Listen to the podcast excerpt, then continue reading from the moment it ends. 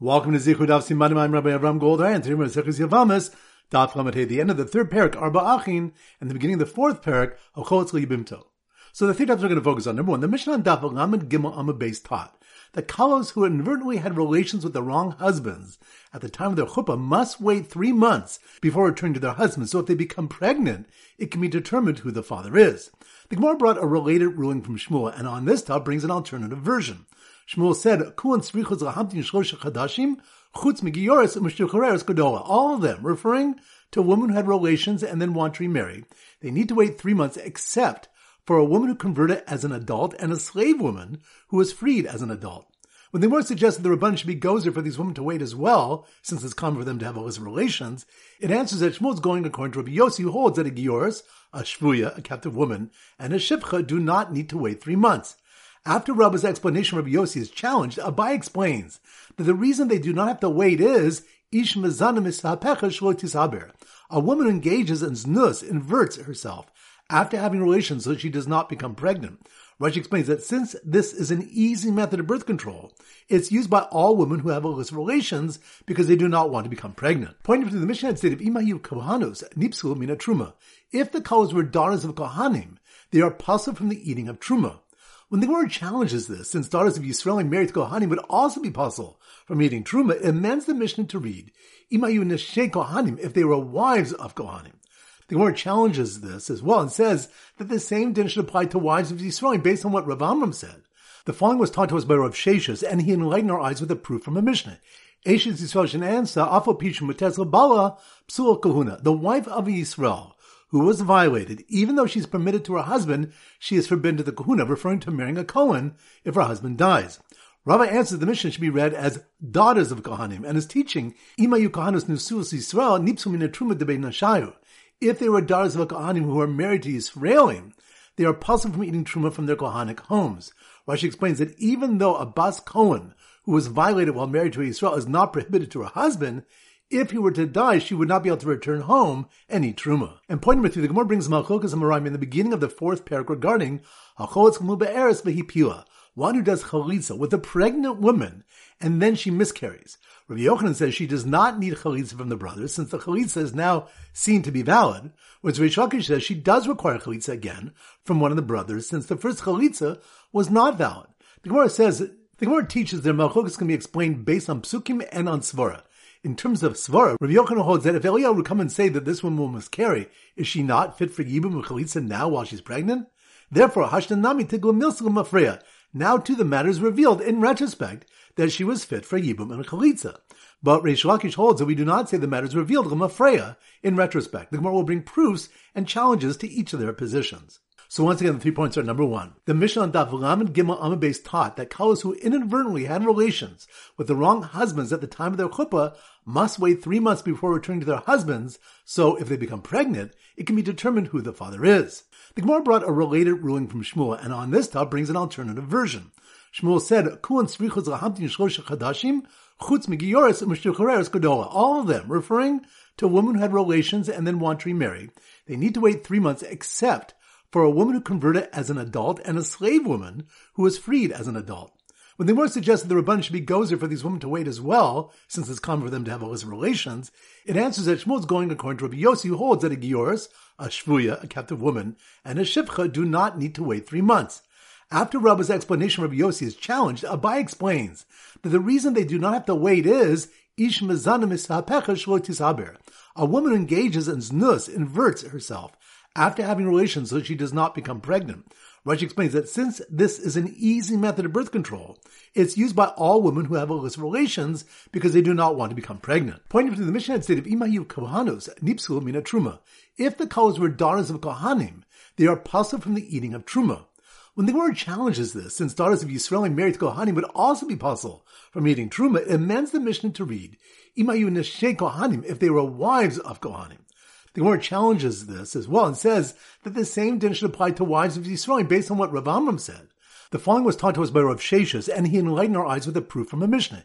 Eshes Yisrael Shenansa, Afo Pishim Bala, Psul Kahuna, the wife of Yisrael, who was violated, even though she's permitted to her husband, she is forbidden to the kahuna, referring to marrying a Kohen if her husband dies. Rava answers the Mishnah should be read as daughters of Kohanim, and is teaching Ima Kohanus Nusus Yisrael Nipsu Min Truma Debei Nashayu. If they were daughters of a Kohanim who are married to Yisraelim, they are puzzled from eating truma from their Kohanic homes.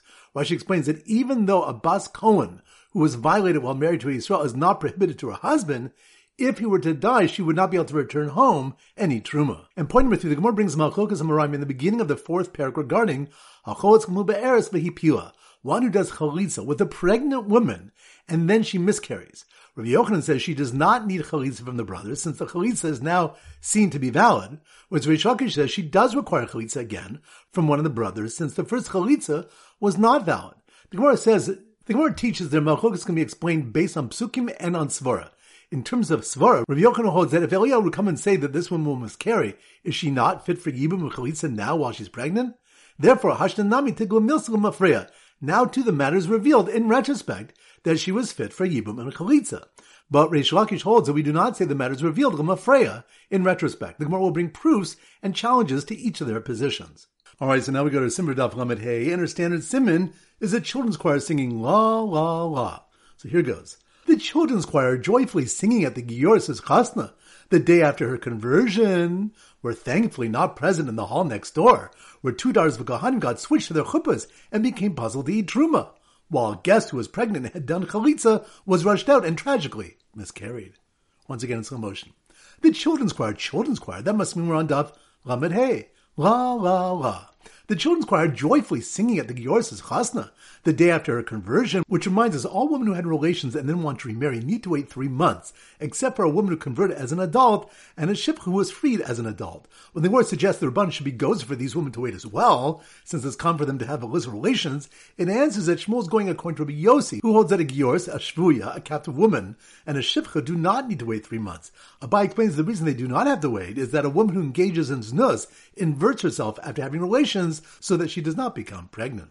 So the children's choir joyfully singing at the Gior's chasna the day after her conversion were thankfully not present in the hall next door, where two daughters of Kohanim got switched their chuppahs and became puzzled to eat truma. Which reminds us, the Mishnah had said of Imahayu Kohanos nipsul mina truma. If the calls were daughters of Kohanim, they are puzzled from the eating of truma. Rava said that the Mishnah is teaching that if they were daughters of Kohanim who are married to Yisraelim, they are puzzled from eating truma from their Kohanic homes. Rashi explains that even though a Bas Kohen who was violated while married to Israel is not prohibited to her husband, if he were to die, she would not be able to return home and eat truma. So the children's choir joyfully singing at the Gior's chasna the day after her conversion were thankfully not present in the hall next door where two daughters of Kohanim got switched at their chuppas and became puzzled to eat truma, while a guest who was pregnant and had done chalitza was rushed out and tragically miscarried. Which reminds us, the Gemara brings a malchokas Amoraim in the beginning of the fourth paragraph regarding one who does chalitza with a pregnant woman and then she miscarries. Rabbi Yochanan says she does not need chalitza from the brothers since the chalitza is now seen to be valid, whereas Reish Lakish says she does require chalitza again from one of the brothers since the first chalitza was not valid. The Gemara teaches that malchokas can be explained based on psukim and on svara. So once again, the children's choir joyfully singing at the Gior's chasna the day after her conversion were thankfully not present in the hall next door where two daughters of Kohanim got switched to their chuppahs and became puzzled to eat truma, while a guest who was pregnant and had done a chalitza was rushed out and tragically miscarried. All right, now it's time for four B'Rabbat Chazara. Daf Lamed So the sim Daf Lamed is the law, and we use a judge as the simon. So here goes. The chalitza judge. Judge? That must mean we're Daf Lamed The law. The Chalitza judge was having a rough day when he gave up trying to determine who died first in the collapsed building, a husband or his wife who was his niece, which reminds us that Abai challenged Rabbi who said that we do not prohibit a woman who has a chazak to marry anyone on the basis of a suffix. From the case of a mapolis, where a house collapsed on a man and his niece, whom he was married to, and it's not known which of them died first, her tzara does chalitza and may not be taken in yibum. So we see from this Mishnah that even though the Tsar has a chazaka to marry anyone, she's prohibited to do so without chalitza due to a suffix. The Gemara gives two answers. The first one being that in the case of divorce, which is a common occurrence, the rabbis decreed that she does not do chalitza since it might lead to yibum. In the case of the Mapolis, the collapsed house, which is not a common occurrence, the rabbis did not decree to not do chalitza out of concern it will lead to yibum. So the chalitza judge was having a rough day when he gave up trying to determine who died first in the collapsed building, a husband or his wife who was his niece, and then had to listen to two sets of witnesses arguing over where a thrown get had landed, which reminds us the Gemara attempts to explain the difference between our Mishnah with the case of throwing the kedushin, which results in a suffix, and the case from a Mishnah in Gittin, which deals with throwing a get, which results in a suffix, by explaining that in Gittin we're dealing with two sets of witnesses, where one set said it was closer to her, and the other set says it was closer to him. In such a case, it's a suffix deraisa. Rashi explains that since there are two witnesses who say it was closer to her, we cannot use the principle of chazaka to resolve the suffix for her tzara and release her from chalitza. Our Mishnah is dealing with one set of witnesses where one says it fell closer to her and the other said it fell closer to him, and therefore it is a suffix rabbanan. The Gemara will successfully refute this answer. So the Chalitza judge, who was having a rough day when he gave up trying to determine who died first in the collapsed building, a husband or his wife who was his niece, and then had to listen to two sets of witnesses arguing over where a thrown get had landed, while a woman complained in the background about the stress of having two zikas. Which reminds us, it's Melchokas Hanakam Rabbi Shimon, what a woman does if she has two zikas on her, which resulted from one brother doing mimer with her before passing away, and her falling to Yibum to her third brother. The Tanakama holds that the pasuk teaches that she cannot do Yibum, since Yibum is only permitted when there's one zika on her, not two. Rabbi Shimon does not hold that there can be two zikas. He has a suffix whether mimer works completely to make the first widow the first Yavam's full wife, or it does not work at all, in which case the Yavama fell to the Yavam from her first husband. Daf Beis. So the Simmer Daf Beis is a mad scientist in a lab. So here goes. The mad scientist, mad scientist, that must mean we're on Daf Lamed Beis. Mad scientist in a lab. The mad scientist's strange Isser Chal Isser radar device pointed at the man's brother's wife, who was his wife's sister, which reminds us it was taught in the Bryce of Ba'alewa. If the Yavam had relations with the Yavama, while his own wife, who was her sister, was still alive, Rabbi Yossi holds that he's high for violating the Isser of a brother's wife and a wife's sister. Rabbi Shimon says. He's only chayv for violating the isser of a brother's wife. Rashi explains that Rabbi Shimon holds, Ein isser chal al isser, one isser does not take effect upon another isser. So the mad scientist's strange isser chal al isser radar device pointed at a man's brother's wife, who was his wife's sister, detected an isser mosif signal, which reminds us, the Gemara asks whether Rabbi Yossi really holds of isser chal al isser, for it was taught in a brisa if one did an aver that results in two different methods of execution, the Tanakama holds Nidam B'chamura, he's subject to the more severe one. Rabbi Yossi says Nidam Mazika Rishona Bali Love. He's subject to the execution that comes from him from the first attachment. This seems to prove that Rabbi Yossi does not hold of Isser Chal Al Isser. Rabbi Abo said Rabbi Yossi does hold that Ein Isser Chal Al Isser, except in the case of an Isser Mosif, when the second Isser is more extensive than the first. For example, when a man marries, his wife's sister becomes prohibited to him, but not his brother's. When one of his brothers marries a sister, then the sister now becomes prohibited to all the brothers. Therefore, Rabbi Yossi holds he's chayav for both if he has relations with her. The Gemara will refute this explanation. So the mad scientist's strange Isser Chal Al Isser radar device pointed at a man's brother's wife, who was his wife's sister, detected an Isser Mosif signal coming from a Zar doing a vote in the base of Migdash on Shabbos. Which reminds us, the Gemara brings three disputes between Rechiah and Bar Kapara. It was stated, Zar Sheshimish b'Shabbos, if a non-Kohen served in the base of Migdash on Shabbos, Rechiah says he's chayiv twice, once for serving the base of Migdash, and one for being Machal Shabbos, whereas Bar Kapar says he is only chayiv once, as a non-Kohen serving. Each one took a note and claimed they heard their opinions from Rebbe. Two more similar disputes are brought, and on the next daf, the Gemara will discuss whether Melchogasim are based on. Daf Lam Gimel. So the Simon Daf Lam Gimel is a peg leg pirate. So here goes. The peg leg pirate. Peg leg pirate. That must be more on Daf Lamed Gimel. The peg-leg pirate who was caught doing two prohibitions at once as he served in the temple on Shabbos, which reminds us, the Gemara goes through an extensive analysis of what the malchokes between Rabbi and Bar Kappara is based on, and concludes they're disagreeing be'isr babas achas v'aliba the Rabbi Shimon in regard to simultaneous prohibitions, which are prohibitions that come into being for a person at the same time, and according to the opinion of Rabbi Shimon. Rashi explains that according to Rabbi even Rabbi Shimon, who rejects the principle of Isser Kolel and Isser Mosif, would agree that the prohibitions that occur at the same time take effect, since neither in his position to block the other from taking effect.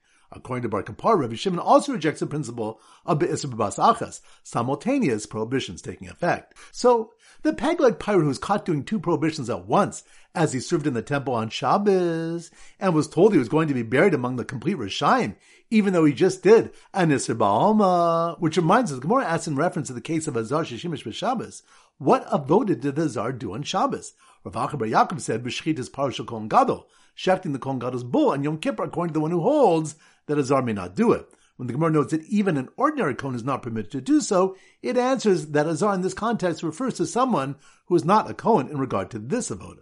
Rav Ashi objected to this answer since the was not mentioned in Rabbi Yossi's ruling, and neither were any negative mitzvahs. Rather. It refers to general prohibitions, even if they do not result in a or Malkas.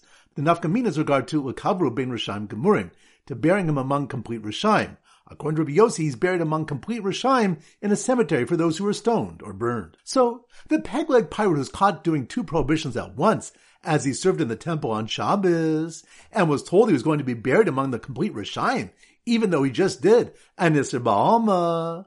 Random was Makadish, a woman whom he accidentally exchanged with another at the time of Rechuppah. Which reminds us, so the Gemara clarifies that when the next Mishnah brings a case of two men who were Makadish two women, and says that at the time of the Chuppah, they exchanged wives, which implies Bemezid, that the Mishnah should be amended to read Huchlufu, they were exchanged, Bishoge. Daf Lamadal, so the Simmer Daf Lamadal is a ladder. So here goes. The tummy man who was hiding up high on a ladder, ladder, that must mean we're in Daf Lamadalit. The tummy man who was hiding up high on a ladder, eating chelav that was noticed that he carried in his mouth on Shabbos, which reminds us. The Gemara asks, who's the Tanu who holds that two prohibitions take effect upon a single item, whether it's through an Isser Kola, an Isser Mosif, and an Isser Basachas? And Yudah said in the name of Rav that it's Rav Meir, for it was taught in the Mishnah, Yesh Ocha Achila Achas V'chai Arba Chatos V'Ashem Echad. There's one who does one act of eating and is chai for four chatas offerings and one Ashem.